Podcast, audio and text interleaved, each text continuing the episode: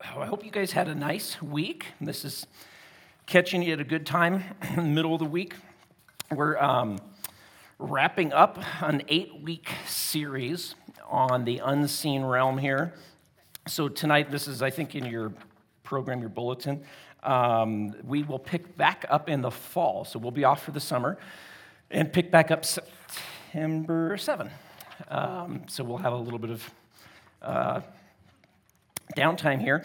Um, next week, we'd invite you to be a part of the um, Good Friday service, Friday 6:30 p.m. in our main auditorium. And then, of course, uh, our Easter service as well. So hopefully, you guys will be there. And, and, and I would encourage you to invite someone, especially for the Easter services. Maybe if someone isn't a believer, oftentimes that's one of the few times a year they're like, oh, eh, sure, I might give it a try. So, tonight, as I mentioned, we're going to draw to a conclusion um, much of what we've been exploring for the past seven weeks, and really grateful for all of the research that we have been able to leverage in the writing from Dr. Michael Heiser and a number of his different books. And I've talked to many of you who have um, picked up some of his books and, and been stretched more because there's so much more content than what we're um, covering here on these Wednesday nights. Um, real quickly want to do an overview of these three great rebellions because where we're going to go tonight, you can see the title is Your Eternal Status and Destiny. Um, oftentimes, there's, there's maybe just a lack of clarity in our minds as to, and I don't know how much you wonder, but it's like, what will eternity be like? right? We're not going to answer all the questions. Or what is it like for someone who maybe I've lost? Like, what are, what's going, what's planned for them? What's planned for me as a believer, as a follower of Christ? What's going to be, like I said, we're going to kind of break it down to two categories. What's our status? Like, where, where are we at on things? Because I know my status now, you know, the book of Psalms, we've talked about this, says humanity's been created a little bit lower than the angels. Okay, I know my status. Is that the way it's going to stay forever? And then also, not just what is my status, but what's my destiny? What am I going to be doing? what, what, what's going on? And so we're going to explore some of that tonight. And I think it's going to nicely tie together so much of what we've done these, these first seven weeks. So, just kind of as, as an overview, we, we spent quite a bit of time and we've returned to these three great rebellions. The first one, Genesis 3. And as we think about what, what came as a result of that particular, and it was a, both a divine rebellion, the original uh, rebel, Satan, and our first parents. And out of that first rebellion, death entered as a factor into human existence, number one. And number two, separation from God, exclusion from God. And we're. Um, in, in, in that particular situation, Satan becomes what the rest of Scripture calls him the Lord of the dead. He's the Lord of the dead because everyone goes to where he is. Everyone dies now. So, in that sense, he kind of owns your, your location, where you're going. We also get introduced to this idea of sacred space. And humanity, now that we're in rebellion, we're no longer fit for sacred space. And so we, we don't have access to the very presence of God. We're no longer fit for that. And God's original plan, which was to take his divine family and his human family and have a blended family, all living together in God's sacred space, it's frustrated it's, it doesn't happen at that moment. We looked at the second rebellion, Genesis 6, where this certain group of God's divine council, the sons of God, or the watchers, as they're called in some places in Scripture, um, they, they transgress, leave their proper domain, which is God's space, and transgress that, and then through women, they produce their own offspring, their own imagers, if you will. And these imagers later are going to become lethal threats to God's people. Um, and then um, after death, this is the explanation for the demons that we see in the New Testament these disembodied giant clan, uh, quasi human divine beings. And then, secondly, we see that these sons of God during this Genesis 6 event, or the Watchers, they impart knowledge to humanity that helps them further corrupt themselves. It's not that humanity didn't know how to sin, they, it's just sort of like, hey, let me help you do it faster. You like that self destruction thing? Let me help you do it even quicker. So, humanity is plummeting even further and further. And then, thirdly, we looked at the events surrounding the Babel incident, Genesis chapter 11 but also the commentary from Deuteronomy 32 on that event, which tells us that God, in, a, in an act of judgment, punishes all humanity by divorcing himself from humanity. Um, and he assigns to them a different group of the sons of God. Another, another group assigns them to them, and this is as a, as a punishment. And of course, we find out, we don't know when, but later, but that group of the divine council, the sons of God, they also rebelled at some point because Psalm 83 tells us about God standing in the council and judging them because rather than stewarding these people well, um, he still wanted them to be taken care of. Rather than taking care of them justly, they exploited them. They, uh, they didn't look out for the, the needy, they were unjust. And so they just further degraded humanity even there. They even attempted to solicit worship from their peoples, which they were not supposed to do. And not only from them, but later from Israel, from Yahweh's people, soliciting worship from them as well. And then this is the explanation for something that we called cosmic geography. This idea that there are hostile spiritual powers who were given authority over different people groups, and these are the ones that uh, in the New Testament they get spoken of as principalities, powers, uh, powers of the air, that sort of language, but that's what it's hearkening back to. It's referring back to that. And despite all of this rebellion, God is intent on having his original plan work. God is absolutely, he's, he's not going to scrap it. If he scrapped and said, I'm going to do plan B, that means he's not omniscient, right? Because if he didn't, ah, forget that. that was a mistake. Well, omniscient gods don't make mistakes. So he's sticking with the original plan. There is no plan B. And so God is absolutely determined to establish not just Eden like we saw it on pages one and two, as this small piece of land, a global Eden.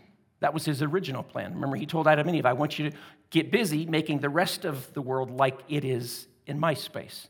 So he, he's insisting, I'm going to get my plan, which is to be with my human family and my supernatural family in a global Eden. That is the goal. Um, and so when he speaks of his rule, that's, that's what should come to your mind. Even so much this um, Jesus talks a lot about the kingdom of God, right? That's, that's sort of shorthand New Testament uh, language for saying this is Jesus' message. Remember, he says, the kingdom of God is at hand. The kingdom of God is, you know, when you hear kingdom of God, what you should not think of is somewhere up there. When you hear kingdom of God, you should think of God coming down here. You should think Genesis 1 and 2. You should think God making his dwelling here with humanity. That's what is in my, that's, Jesus not coming up with some brand new thing. He's just referring back to God's original intent. He will make his dwelling with us, even though we keep blowing it and messing it up. So when, when you think about your own future destiny, or maybe the destiny of, of loved ones, their status and destiny, we're given a framework for how to think about it. We're given a framework to have, to have something of an inkling as to what it's going to be. That framework is God's divine council. That's why we've spent so much time on this, because it is to inform us of what God has in store, what He has planned. The divine council, if you remember, it's made up of these ones who have the status of sons of, sons of God and who have remained loyal to Yahweh.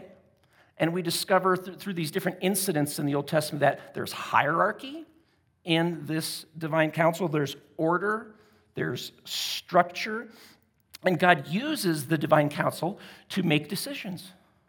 and to take actions in whatever location that might be. There's, there's a divine bureaucracy.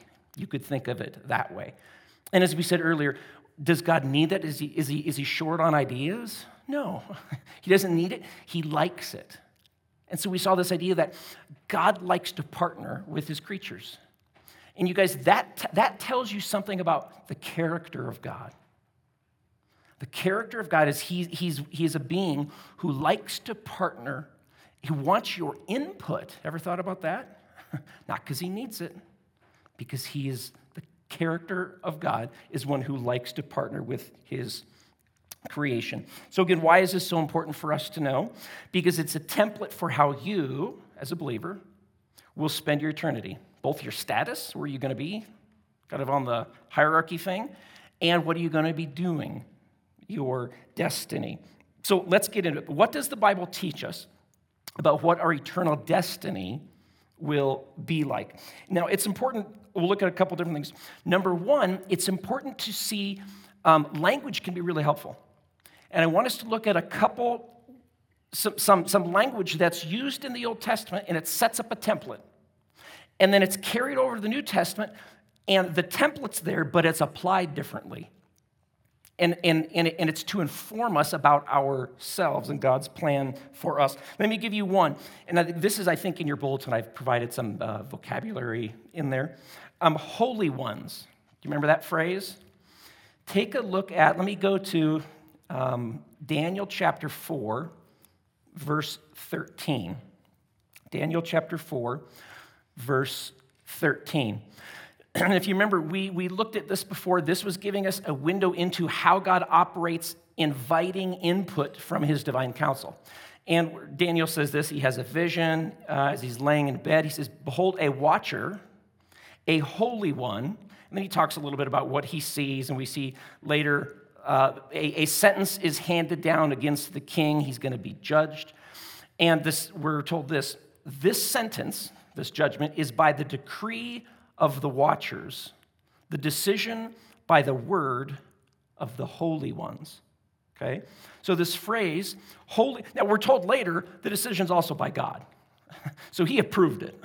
He's not just saying, oh, you know, go do whatever you want. He's, he's approving this idea. So the watchers, the, the Hebrew word is, is kedoshim, holy one, okay? um, and we see this numerous different places. Uh, Zechariah 14, if you're interested in looking at that one, we won't go through all of them. Where the, the Kedoshim, the holy ones, are these divine beings. They're members of the divine council, okay? Kedoshim isn't always used that way. Sometimes it's, it's used to refer to people. Um, the singular one, it's used to refer to God. God is the Holy One of Israel. But, but this group thing is, is, like in Daniel, especially, the Kedoshim, the holy ones, it's the divine council. So your mind's supposed to go to them when you hear that word.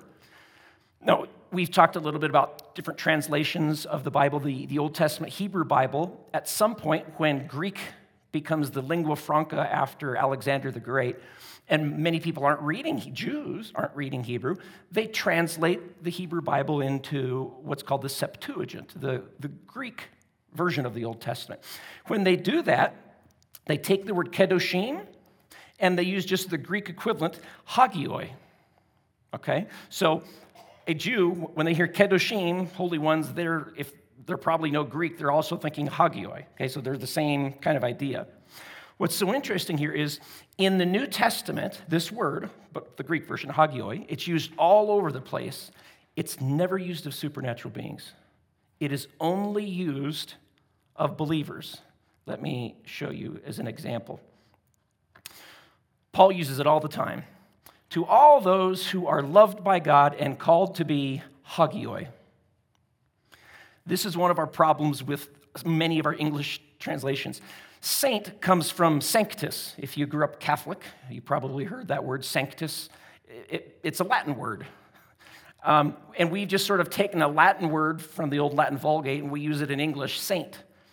Here's what I would encourage you to do. Anytime you read your Bible, and you come across this word saint or saints, and it's littered in the letters of Paul and others, in your mind, don't say saint, say holy one holy ones, because your mind is supposed to go back to God's divine council. So think about that. The authors are, are um, leaving little breadcrumbs. How are you to think of yourself, church? Well, you're, you're the holy ones. Okay, so that's, that's one idea of how, or one piece of how this sort of seeps into the New Testament, and we need to have eyes to see it. So we see what, what are these authors communicating to us about our status. Let me give you one other one, and this one's even clearer. The phrase sons of God. Okay? um, where are the sons of God in the Old Testament? We've gone over a few. I mean, they're always the divine council. That's the only time we see them. Um, do you remember the book of Job? We went, we read Job, I think it was 38, where he says to Job, Hey, where were you when I created the earth? When the sons of God sang for joy. Okay, that's his divine council. Um, we, we come across the sons of God in uh, Deuteronomy 32. Remember where God says, I'm going to I'm to judge the nations and I'm going to break them up according to the number of the sons of God. Sons of God in the Old Testament never refers to people. Ever, ever, ever. It always refers to divine council members. Um, let me show you kind of a little picture. This is kind of a helpful, uh, this, is, this is from Heiser. Um, he came up with this image here. Can you kind of see that? He, he gives this image as a way to think about hierarchy in the divine council. Okay? You have Yahweh, the Godhead, at the top. Below that are sons of God. Okay, it's a title of, of hierarchy. They're higher up. Below that are the malak or the malakim or the angelos in Greek, whatever it is, messengers.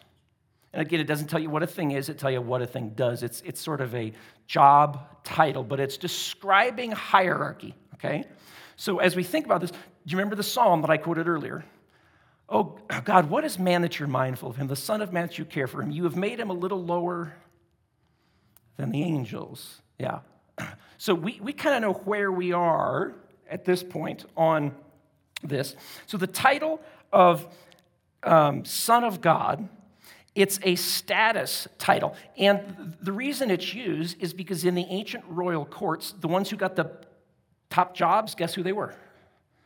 They were the sons of the king, right? They would get the very best job. So this is, this is what this is telegraphing to you, okay? These, these are sort of the highest level is this phrase, son of God. When you hear you should think, oh man, that's a lofty position.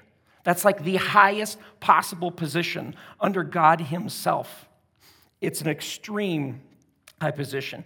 Now, this is, when you hear son of God, oftentimes you think, so are they all men? No.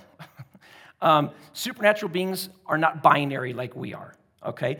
It's a phrase to make you think of, because again, in the ancient world, a, a status. A son of God had a status. Okay, these are non binary beings, supernatural beings. You're not supposed to think of sex, you're not supposed to think of gender, you're supposed to think of um, status, if that makes sense. Okay? Um, now, how does Son of God, sons of God, plural, get taken over into the New Testament? Guess who it never, ever, ever, ever refers to? Supernatural beings. Never gets referred to them. Who does it get referred to? Well, listen to how Jesus used it. Sermon on the Mount Matthew, he says, Blessed are the peacemakers, for they shall be called, what's the phrase? they're going to be sons of God. And again, you don't go, oh, so it's only men? Is Jesus only? Inf-? No, no, no, no. You're missing the point. God's saying the status of my followers is going to be like a son of God, like one of the sons of God. We read um, Luke, this one's interesting. He's borrowing directly from Deuteronomy 32. But love your enemies and do good lend, expecting nothing in return, and your reward will be great, and you will be sons of the Most High. Again, that comes from, um, excuse me, uh, Psalm 82. I, this is the judgment of the sons of God who have gone awry, they've corrupted their nations and stuff. And this is what we hear I said, You are gods, sons of the Most High. I mean, that, that's the highest level of authority that you can possibly have. And of course, he hands down judgment. Nevertheless, you're going to die like a, like a mere mortal, like a mere man. But Jesus is borrowing from Psalm 82, the judgment passage, being a son of the Most High God. Um, listen to,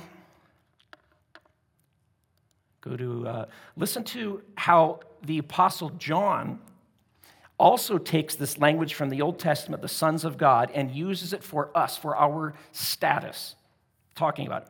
But all who did receive him, that's Jesus, who believed in his name, you remember the other day we talked about the name theology? Kind of going back that.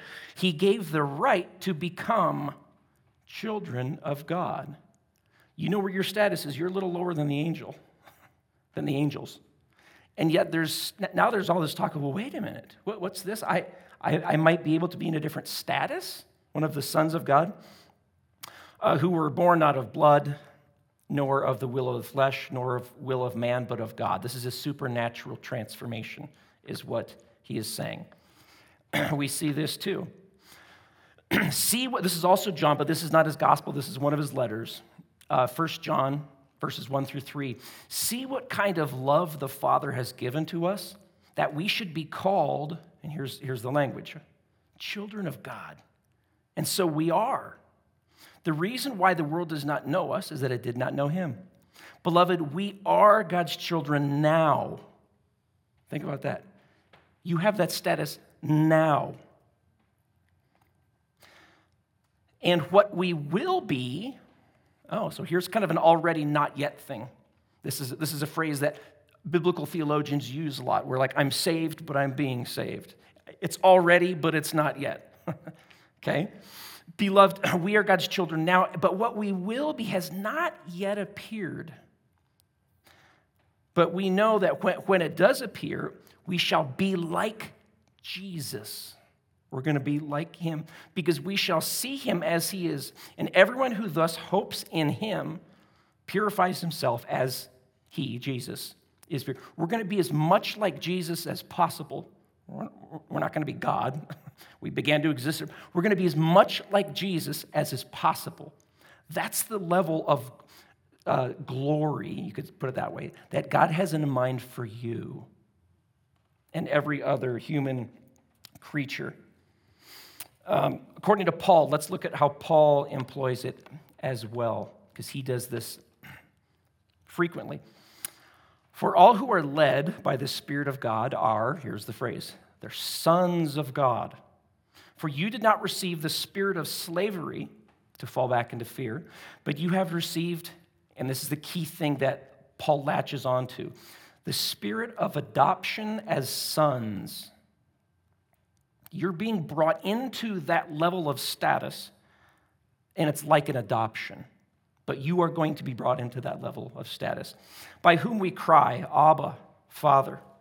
The Spirit bears witness with our spirit that we are here. He's coming back to it again because he wants to pound it into the reader. We are children of God. And then he, and then he makes some therefore comments. If that's true, what does that mean? What are the implications of that? And he says, if we are children, then heirs, heirs of God and heirs with Christ.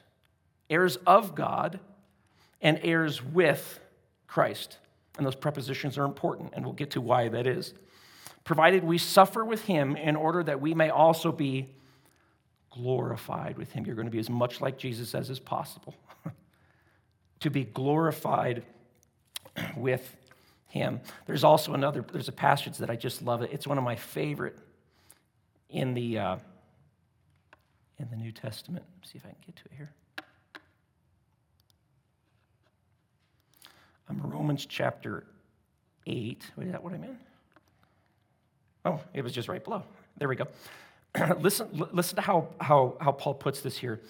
He says, um, I consider that the sufferings of my present time they're not worth comparing to, and here's this word again, the glory. That means to be like Jesus. The glory that is going to be revealed to us. Now, listen to this phrase. For the creation, He's talking about just like the cosmos, everything. The creation waits with eager longing for the revealing of the sons of God.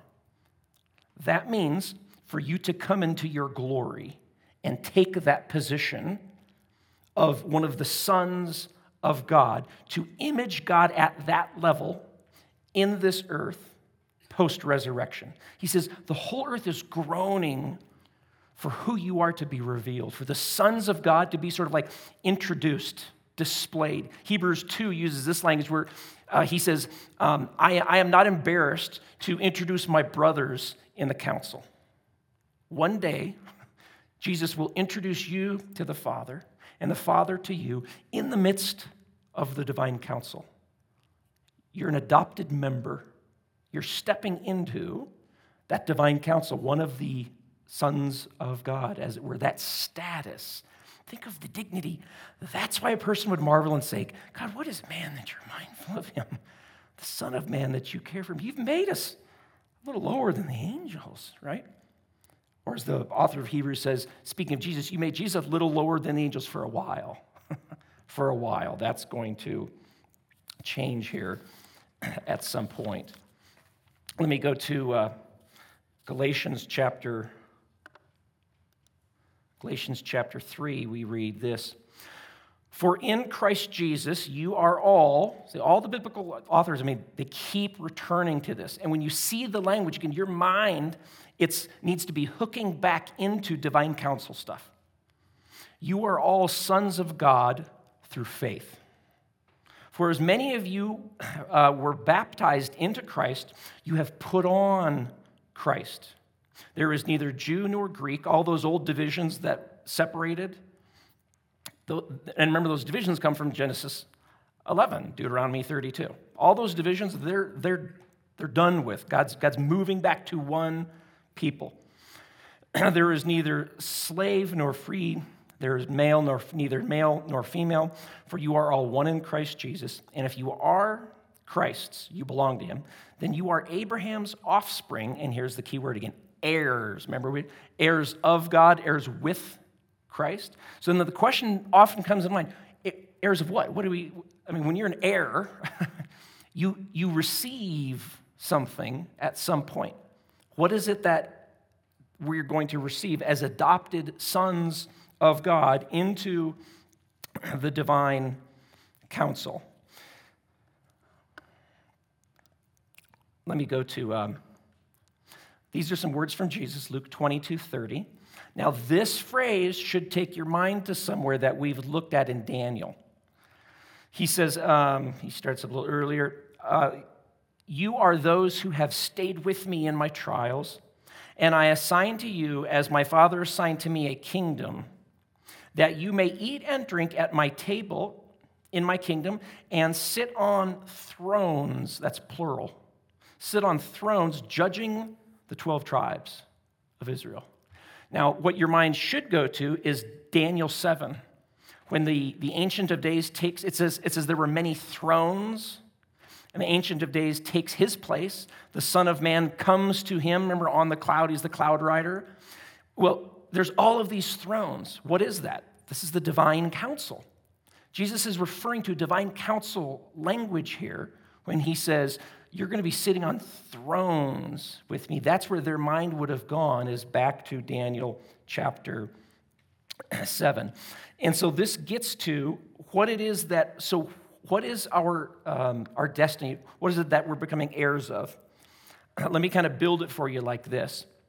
Do you guys remember the Old Testament story? It's in the book of Numbers. There's this guy named Balaam. Um, Balaam is the one who he's riding on his donkey and hits him like three times. The angel of the Lord is standing there because he's gonna, he's gonna strike him dead. The, the king of, of Moab contracts Balaam to prophesy negative things against Israel as they're coming through the desert because they're worried, man, they're gonna, you know, you know they've beaten all these other nations, they're gonna fight us too. And so I'm, i need to go h- hire a seer, a mystic, who, who will bring a, a, uh, a statement of judgment and condemnation on the Israelites. And Yahweh basically doesn't, I mean, Balaam's like in touch with all these other gods, okay? And Yahweh doesn't let him do it. Every time he opens his mouth, only positive and blessing comes out, right? And he's like frustrated. He's like, I'm sorry, I can't. I'm trying. I can't do it. And so there's, this is one of those statements. So this is a Yahweh inspired statement coming out of the false prophet Balaam for Israel. Listen to these words. He talks about uh, earlier, this is the knowledge of the Most High. We know who that is. That's Yahweh, meaning this is, this is what God's telling me. And he says this He says, I see him. And you might wonder who that is, but not now. I behold him, but he's not near. A star shall come out of Jacob, and a scepter shall rise out of Israel. So he's saying that's going to happen, but it's not anytime soon. It's in the future. I can't totally make it out, but I see him, but he's afar off. and I know he's there, but I can't. It's, it's not now. But a star, star is divine supernatural being language. If you remember, we've talked about that a lot. And a scepter shall rise out of. A scepter is what you use to rule, right? So this idea that the false prophet Balaam gives again and again, it gets picked up in Israel's history constantly. They say things like this The Lord shall send forth from Zion your mighty scepter. That's that scepter that uh, God spoke through Balaam. Or we read uh, Genesis 49 10. The scepter shall not depart from Judah, that's the particular tribe, nor the ruler's staff from between his feet, until tribute comes to him, and to him shall be the obedience of the peoples. Or, uh, and this is kind of where we get way forward into the book of Revelation, the very end, Jesus hooks into all of that language, going all the way back to the book of Numbers and Psalm 110, and he says this um, I, Jesus, have sent my angel to testify to you about these things for the churches. I am the root, that's messianic language, like a branch or root, the descendant of David, the bright morning star. Bright morning star is messianic language from the Old Testament that was all about who's ruling. Okay, you with me there? The bright morning star, it's messianic language about who is ruling. Now, look at how this gets used, though, here. Okay, this is the beginning of Revelation, same book, Revelation chapter 2, verse 26. He says, um, Hold fast, he's writing to the churches, hold fast um, what you have until I come. The one who conquers and who keeps my works until the end, to him I will give, this is a weird statement, authority over the nations. And he will rule them with an, a rod of iron. Now, this is all messianic language, but he's now applying it to people. Um, as when uh, earthen pots are broken in pieces, even as I myself have received authority from my Father, and I will give him the morning star. Wait, what? I thought he said he's the morning star. And he says, I will give him the morning star. Now, this phrase, you might immediately go, okay, ruling over the nations. That mean there's going to be all these people that we're going to be like ruling over? No, no. This is a title. Think about it this way Who's, who has been ruling the nations? The rebellious sons of God, right? That's their status, their role. They're over the nations. Highest level, they're sons of God. You're going to displace them. You're going to displace those authorities and powers and uh, principalities, powers of the air, all these different language, right? You created the Lord and the angels. You've been adopted into the divine council, and you're going to displace all of these dark powers and intelligent dark beings that are there. Um, let me go to one other place here, and I think we're good on. Oh, good, I've got a little bit of time. There's something that I want to get to here. Um, 1 Corinthians 6 1. This is an obscure verse. Um, if, if you don't have the, the whole displacement of these beings in mind, you're going to read this and be like, Paul, what are you talking about? I have no idea. So, Paul is writing to the church at Corinth, and he's criticizing them because they're having fights within the church community, and they take it to the local uh, pagan secular magistrate. And he's like, guys, how does that look? You're the body of Christ. You're supposed to have unity. And when you don't, you take it to those who aren't in the family yet. What does that show them about the unity? You with me on that? Like, kind of what his point is? Look at the statement that he makes. He said, You know, why do you do this? Um, when one of you has a grievance against another, does he dare go uh, to dare go to law before the unrighteous instead of the what words should you be thinking? The holy ones. Or do you not know that the holy ones, that's you, will judge the world?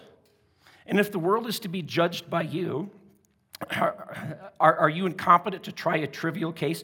Do you not know that we will judge angels? I remember when I first read that, I was like, no, I do not know that. Why is that there? I, whoever said we're judging angels? I never saw that anywhere. well, it's what's littered throughout the text. Humanity, created a little lower than angels, is going to displace the supernatural beings which are uh, in rebellion against the Most High God. And after the great day of the Lord, when we are resurrected, with bodies. 1 Corinthians 15, Paul talks about those bodies. He says, you know, think about the body that goes into the ground. It's mortal, it's perishable, and it's incorruptible. But he says, one day, to borrow some language from the book of Daniel 12, many will rise out of the dust of the earth. And Paul says they will rise immortal, imperishable, incorruptible. And then he goes on to say, it's going to be your body, but it's different. And he says, all we know is it's going to be like Jesus's. It's going to be like Jesus. And Jesus' body seemed to have different properties than other bodies, it seemed to be unique. and that's what we're told. We will rule over, this is what we're told, we will rule over a new global Eden, which God will deliver to us as like kings and queens in this new world. I, I love the passage, which I think I have it in here, uh, 1 Corinthians 2, where he says, um, and yet the mature, uh, sorry, yet among the mature we do not we do not impart wisdom, although it is we do, excuse me, we do impart wisdom, although it is not a wisdom of this age or of the rulers of this age. Okay, he's, you know who he's got in mind there, the rulers of this age, who are doomed to pass away. They're done, they're toast.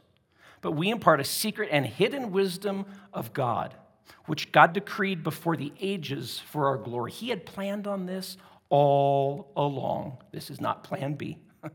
You were planned to be in this role.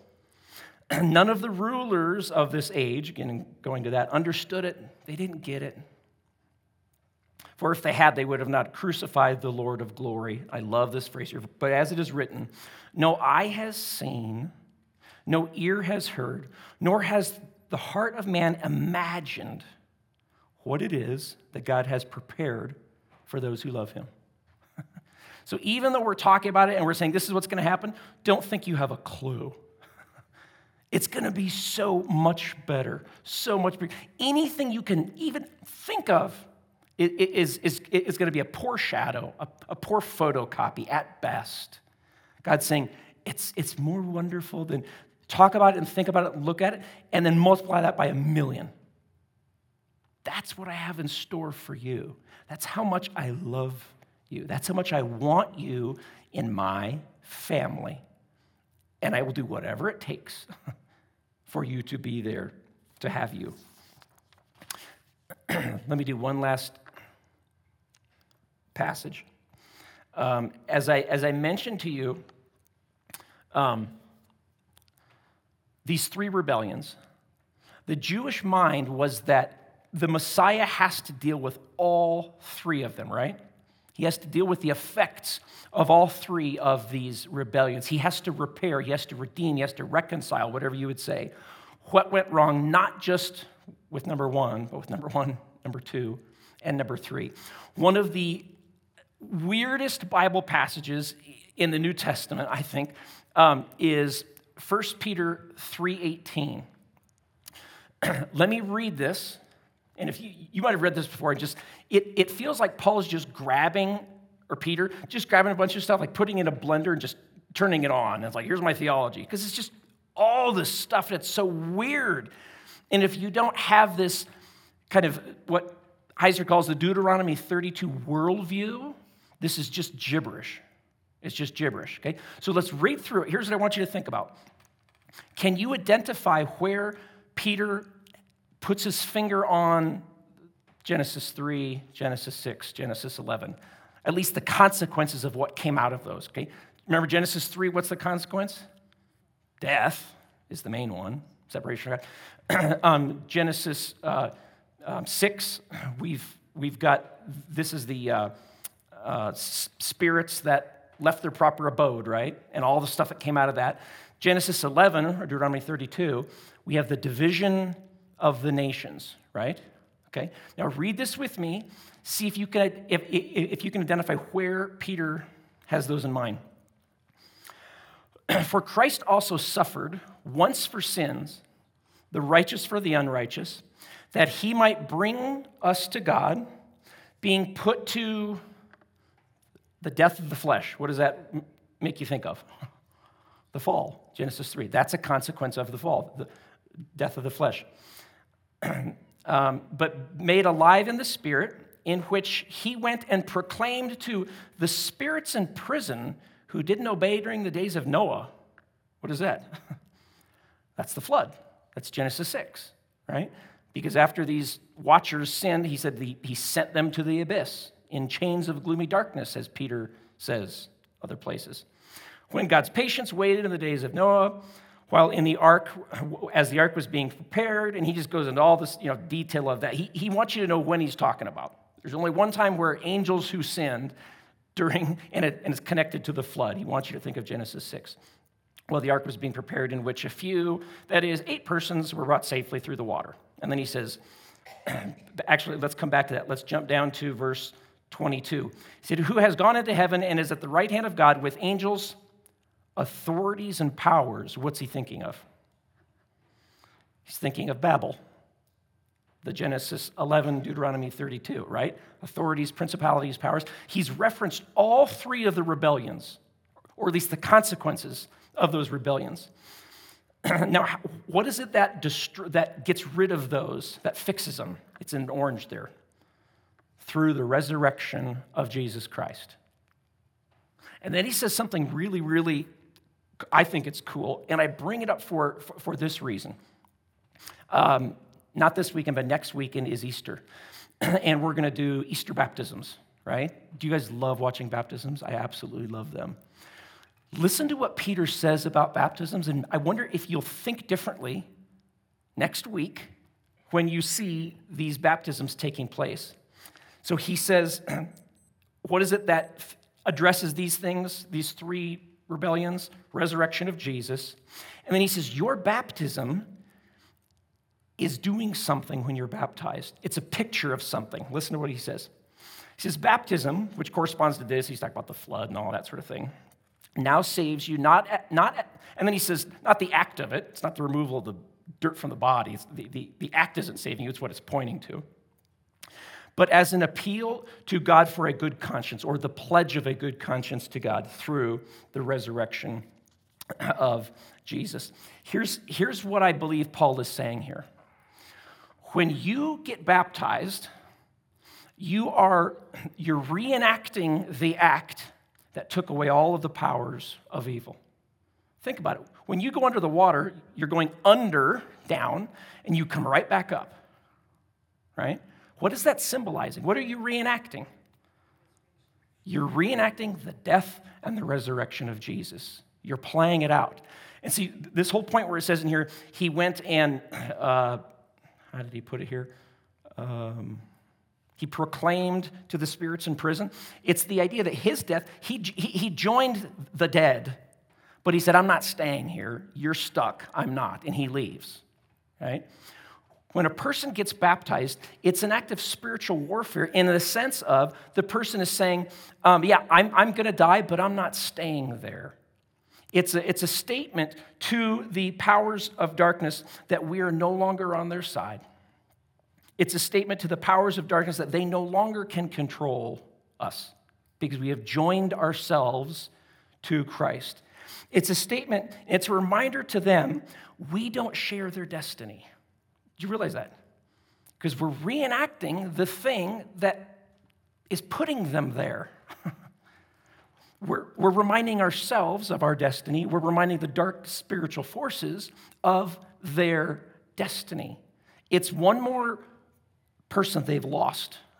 As, as their kingdom shrinks, God's kingdom grows. That's what's happening. So, this next week, as, as you're here, as you watch baptisms, I hope that it, it, sort of takes on a whole new layer for you. And that you go, that's what's happening right there. It's a, remi- it's a proclamation. You might even say, baptism is, is a loyalty oath. It's, it's our loyalty oath, and it, it corresponds to the act of Christ dying and rising, which is what saves us. That is. That's what saves us. And we're reminding ourselves of that. And what we have, let me go to one, one last verse, and then we're going to take communion. 1 Peter chapter 1.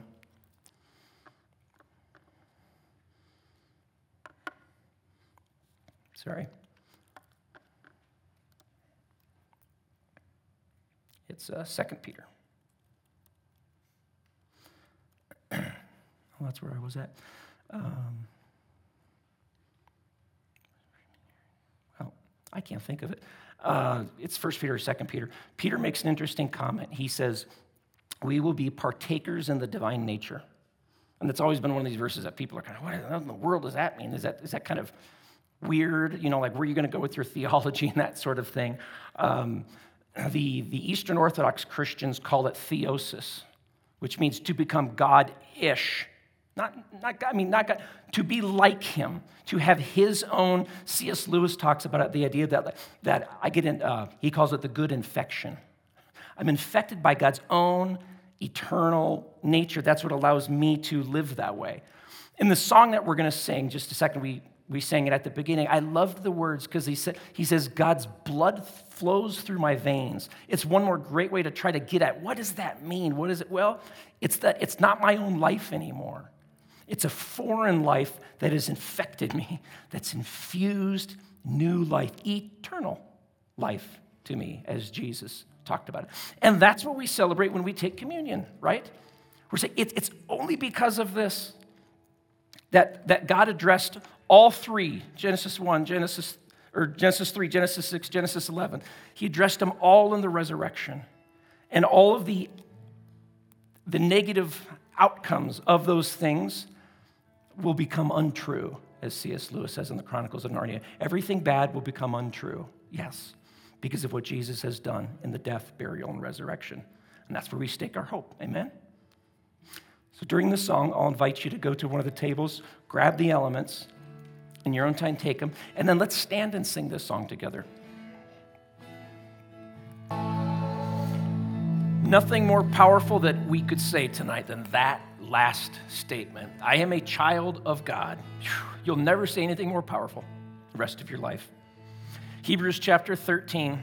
Now may the God of peace, who through the blood of the eternal covenant brought back from the dead our Lord Jesus, that great shepherd of the sheep, equip you with everything good for doing his will.